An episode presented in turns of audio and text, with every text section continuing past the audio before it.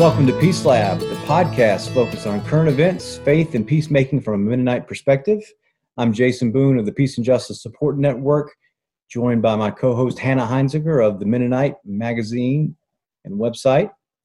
And today we're doing something a little different on Peace Lab uh, in response to the huge tragedy of uh, Hurricane Harvey and the destruction that it's wrought. We're really grateful to have uh, Kevin King with us today. Kevin, of course, is executive director of Mennonite Disaster Service, and his hands are full down there, but he's taking some time to give us an update here. We really appreciate that. Kevin, just to start out, I guess we'd all like to know when did MDS get on the scene down there in Houston and the surrounding areas, and what are you seeing on the ground? Yeah, we got here uh, Wednesday morning, uh, day four or day five. Right now, it's hard to, my days are all mixed up, but uh, we flew into Austin well enough out of the disaster scene and we were met with uh, three of my colleagues here on the ground. So there are four of us. We see ourselves as an investigative crew, so we do not have any shovels or chainsaws in our hands. We learned over the number of years it's best to get a, a Joshua or a Caleb team in and kind of scout out the territory and then call in the teams once we find meaningful work and places where MDS could find ourselves. So we hit the ground running on Wednesday early in the morning, and it ended up being a 22 hour day for us. Uh, it was a long, long day, and which I knew when you do these kinds of things, there's just no way to describe it. It's taking all of your senses. Well, if you'd see us, we'd have an earbud in one ear listening to maybe cable news. The guy in front of me, Carl, is from Michigan but grew up here. He's on Twitter. Our driver is, of course, driving but he's got uh, we're on conference quite a bit back and forth with our headquarters and taking calls. And i've got my communications guy nate beside us. And he is of course answering questions. Facebook and uh, social media has revolutionized uh, disaster response these days. Uh, even comparing with sandy in 2012 and katrina in 2005 so that could be a whole nother topic of the imp- importance of Twitter and Facebook, Instagram, and uh, website. MDS is not always the leading edge of that. Sometimes we're the trailing edge, but it's been powerful how to stay impacted by that. Our primary mission was to check in with the churches. I've learned over the years if you can check if there's Mennonite or Anabaptist congregations in the affected area or nearby, it's helpful to start with them and check in with them to see if they're okay. If you want, I can just to tell you a little bit of what we saw. Seems sort of unfathomable just hearing it on the news. So yeah, tell us a little bit about what you've seen and, and what you're experiencing. We uh, first of all we went to Bastrop County, Bastrop, Texas, which is southeast of Austin.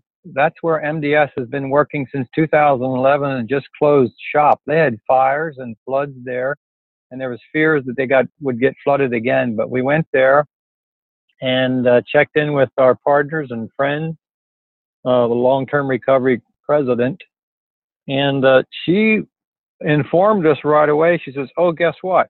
I have some folks who are waiting to see you." The whole city administration of Rockport relocated to our public library here in Bastrop. So this was uh, Rockport. Uh, by the way, there are just so many uh, God moments I can't even describe to you. It'd fill a whole book. in these investigation days is just the hand of God that we often say we go in a wing and a prayer. But uh, here was the city administration relocated about 200 miles inland to Bastrop County. And so we were able to uh, right away get an audience with uh, officials and have a good inter- introduction as to what their needs are.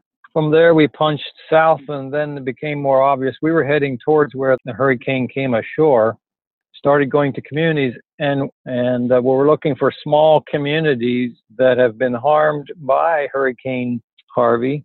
So you come into a town, of course, there's no electricity, there's no gas anymore. So we check in with the fire hall to find out who's in charge of the city, where are the needs, and then we're redirected here and there, and you just go on and on. So that first day, we probably put in over 500 miles of investigating like that. 11:30 that night, we got back to Austin to sleep, but uh, we couldn't make it all the way down to Rockport. They told us it's not safe. There are still gas leaks, and they weren't allowing residents back. So we got closer to the towns such as La Grange, We stopped there and made some contacts. Then we went south even further. And these are communities like Elkhart and Goshen that they haven't seen the light of day of any major national organizations because it's still under search and rescue phase. But it's incredible. The first responders are really not the fire and police, but it's actually neighbor helping neighbor. It reminds me of Robert Frost says, good fences make good neighbors. Often, actually, disasters tear down those fences and you meet your neighbor. So people are coming together. It's incredible. These churches, all kinds of walks of uh, faith-based groups. So in La Grange, we found the warehouse was abandoned, and the lady said, "If you would have seen this warehouse yesterday, you wouldn't have believed your eyes." She was so proud. There must have been 70 people in there sorting clothing. People are coming from all over, dropping off water, infant formula, feminine products, soap, food, canned food. Just to see that was amazing. Of course, Mennonite Disaster Service, we don't get into material aid. Uh, we do the volunteer. So again, all we could do was cheer them on leave our cards saying, should you need cleanup or muck out teams or chainsaw crews, let us know. We did talk with a city administrator. Looked like he hadn't slept in, uh, well, obviously he didn't for four days. We offered a prayer for him and his colleagues. Those human moments are touching. Across town, we came to a trailer park, 50 trailers that were completely submerged and now are uh, condemned. All around this trailer park were the families sitting in their cars, wondering when they were able to get back to get any final possessions they could even muster out. The stench, the heat was just overwhelming. It's really heart rendering. We talked to a few residents and offered them an encouraging word that at least they didn't find any bodies. Fortunately, it was still under search and rescue. And as we kept going south, of course, conditions kept getting worse. Uh, going down into Victoria County, we came to the Emergency Operations Center. Victoria is maybe the size of Elkhart. We got there, unbeknownst to us, Pence was arriving yesterday and so we felt like there was a certain kind of excitement in the air. We left, got back in the car, and we got a phone call and said, Oh, there is somebody down here in Emergency Operations Center that wants to see you. So we went back down into the maze through the town hall building and found this lady in a wheelchair.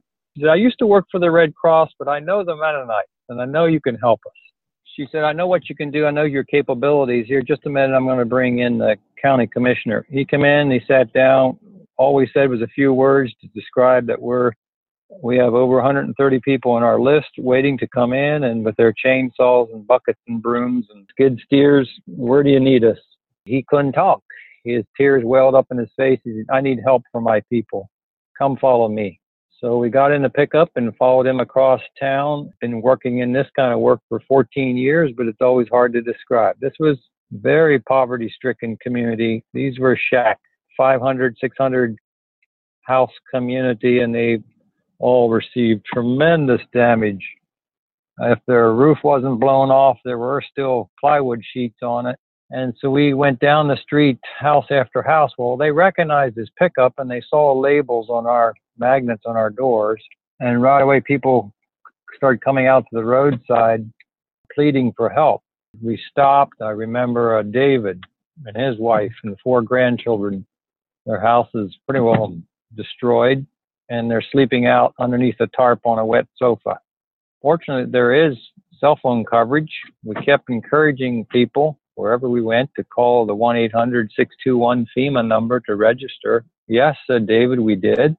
My neighbors are starting to get assignments to go to hotels from FEMA. But we haven't got a call back. So those kinds of conversations just went on and on down through the street. Another lady pulled up and said, Please, sir, please, where can I get water? Where can I get infant formula? what, what do you say? But, you know, of course, my phone doing this work for 14 years, I've probably 1,200 contacts. I guess I'm like the old fashioned telephone operator. I made a few calls and found out that the FEMA computers were down briefly. Hopefully, they got help. Or another fellow says, Well, someone did loan me a generator, but sir, I'm sorry, but I don't have enough money to put gas in it. And this went on and on, street after street. Commissioner Danny looks to us and says, You see my need. I need help. we were had a good spot. We were able to make a conference call back to the binational headquarters and said, send the stuff, uh, get it started. That's what we're working frantically now with our staff back home, getting volunteers coordinated. There's four things that MDS needs to have a successful project. One is we need volunteers. That's who we are. Secondly, is accommodations. When we bring volunteers into a disaster zone, everybody else is looking for a home too, a dry roof, some meals to eat, a shower. And here we bring volunteers to compete with that. So what we do often is bring our own units. Shower trailers, kitchen trailers, bunk houses, tool trailers, pickups, vans. It's a huge capital investment. Well, the challenge for us right now is managing our resources. We're already committed to continue to working in disasters in seven other locations throughout U.S. and Canada. And so we just say we need to respond and we pray to God that our churches will respond because we're making commitments. we're going to start ordering pickups and shower trailers, and we go on a wing and a prayer. So accommodations are huge for us. Of course, when these volunteers come, they work hard. Thirdly, meaningful work. You know, volunteers take off time. They come. Of course, there's no doubt there's meaningful work here in, in Hurricane Harvey land. Fourthly, of course, then in the long-term recovery phase, you need money for material. And uh, that's when we count on the local community, the donations. We do not provide normally money for rebuilding homes. That's when we look to the community or foundations or the Red Cross or others to provide funding for the homeowner to build back. That's a long ramble, Jason, but uh, well, maybe just to add a few more things. How does this compare to other disasters in the past? I certainly would say this is perhaps the largest catastrophic event since Katrina. There's already over 500,000 people registered with FEMA. So this is blowing out all the stops for FEMA. The other complicating factor to this is enormity to this. From Corpus Christi to Beaumont, they're on the border with Louisiana and Texas, and as far north to Houston and further north and over to Austin. I mean, you can drive four hours and still not get out of the disaster zone. Complicated, of course, then by roads that are flooded, detours. Well, Kevin, thanks for for giving us just some insight on what's going on on the ground there. And as we hear and, and the needs start to come more into focus, I, I know we want to help in in all the different ways that we can. And there's so many organizations that that are on the ground performing different functions. But so, how, how can someone who wants to support the work of MDS how do they start to work on those pillars? How can they volunteer? How can they help fund that work? How can we get involved and and show that love that we yeah. want neighbors rebuild? We really uh, stress the importance of what I call pray, pay, and go. pray, as in pray for those that have experienced tremendous loss. Uh, for example, the, the whole county of uh, and along the Gulf Coast, they've just decided they've uh, suspended schools indefinitely. They don't know what to do. And they're getting the word out wherever you are with your children throughout Texas, send them to school there. We don't have schools anymore here in Aransas County. There'll be other counties perhaps getting the same message out. So I would say pray for these uh, hurricane survivors. Pray for the responders and people meeting the needs. Secondly, I would say is continue to donate. Financial gifts are the best. There's nothing like cash because you don't have to warehouse it, you don't have to sort it, you don't have to ship it. Because what we end up doing is then purchasing supplies locally, ordering them in by the truckload, and that stimulates the local economy. Rather than bringing a bottle of water all the way from uh, Timbuktu, when literally I can maybe drive uh, a couple miles and find some entrepreneurial person under a shade tree with a pickup selling water, or right now they're giving water everywhere. And thirdly, of course, go to our website and sign up to volunteer for a week or more. This will be a long term response. Why do I say that? Well, a rule of 10. And the rule of 10 is it's taken about seven to 10 days for search and rescue. That's about wrapping up now. So that's been seven days. Multiply that by 10, it'll be 70 days or two months of just clean out. Not rebuilding, but cleaning out. And then times 10, it'll be probably three, four years of rebuilding. This formula of the rule of 10 worked as well in Katrina too, and helped gauge us to remember well, this is a marathon, not a sprint. The other thing I want to say, just to report in about the churches, we uh, we've made contact with most of them. Conference leaders reached out to us. I thank them for that. Uh, it was great to hear email, all kinds of words getting in. So of course, uh, San Antonio is fine. John Garland, uh, Marty Troyer at Houston Mennonite, doing well, and that church is reaching out to others. We made a visit to Corpus Christi. Pastor Felipe, he needs a new roof. So the generosity is just overwhelming. I called back to a roofing company in Ephrata, and they decided to donate it. We found an excavating company to truck it. They're leaving Sunday morning. And we found the roofing crew in Seminole, Texas, that's meeting us down here next week, and they'll put it on. I like that for Mennonites coming together. Mennonites can't sit. Here's another one for you. And actually, Mennonite, the reputation is, is so humbling in these moments. While we're in this era of taking Mennonites off our marquee, I get emotional. Folks, I wish you could be here with me. Tremendous witness that Mennonites have is so humbling. We stopped at a Boys and Girls Club because we thought that would be a good place to set up our RVs. Scramble, scramble. The director came out and said, Are you the Mennonites? Yes. Oh, you guys are my heroes. You're the best. Oh, excuse me, ma'am. Sorry. Uh, what was this? No, she said, I used to live in Pittsburgh and you rebuilt my home from Hurricane Agnes in 72. Why, John, John, so and so. He was my hero, the Mennonite. I love you. And she was scratching, scrambling for a phone. She was going to call for her husband, who's Episcopal pastor there in town, and she wanted him to come. Over. I'm sorry, ma'am, we, we got to move on. Oh, but please, can you? I'm sorry, ma'am. Here's our card. Thank you very much. This, I'm telling you, folks, goes on and on, and uh, our reputation is much larger than what we can deliver. So, that's the truth.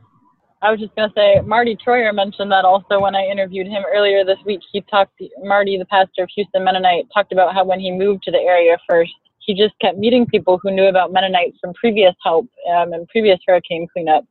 Um, and they just had the sense that Mennonites must be a huge presence in the city. And here, you know, there are, I think, four or five congregations. But Marty has talked about that being a I don't know, something he hopes his church can continue to live into. So I guess the hopes and expectations that people have for how they'll help.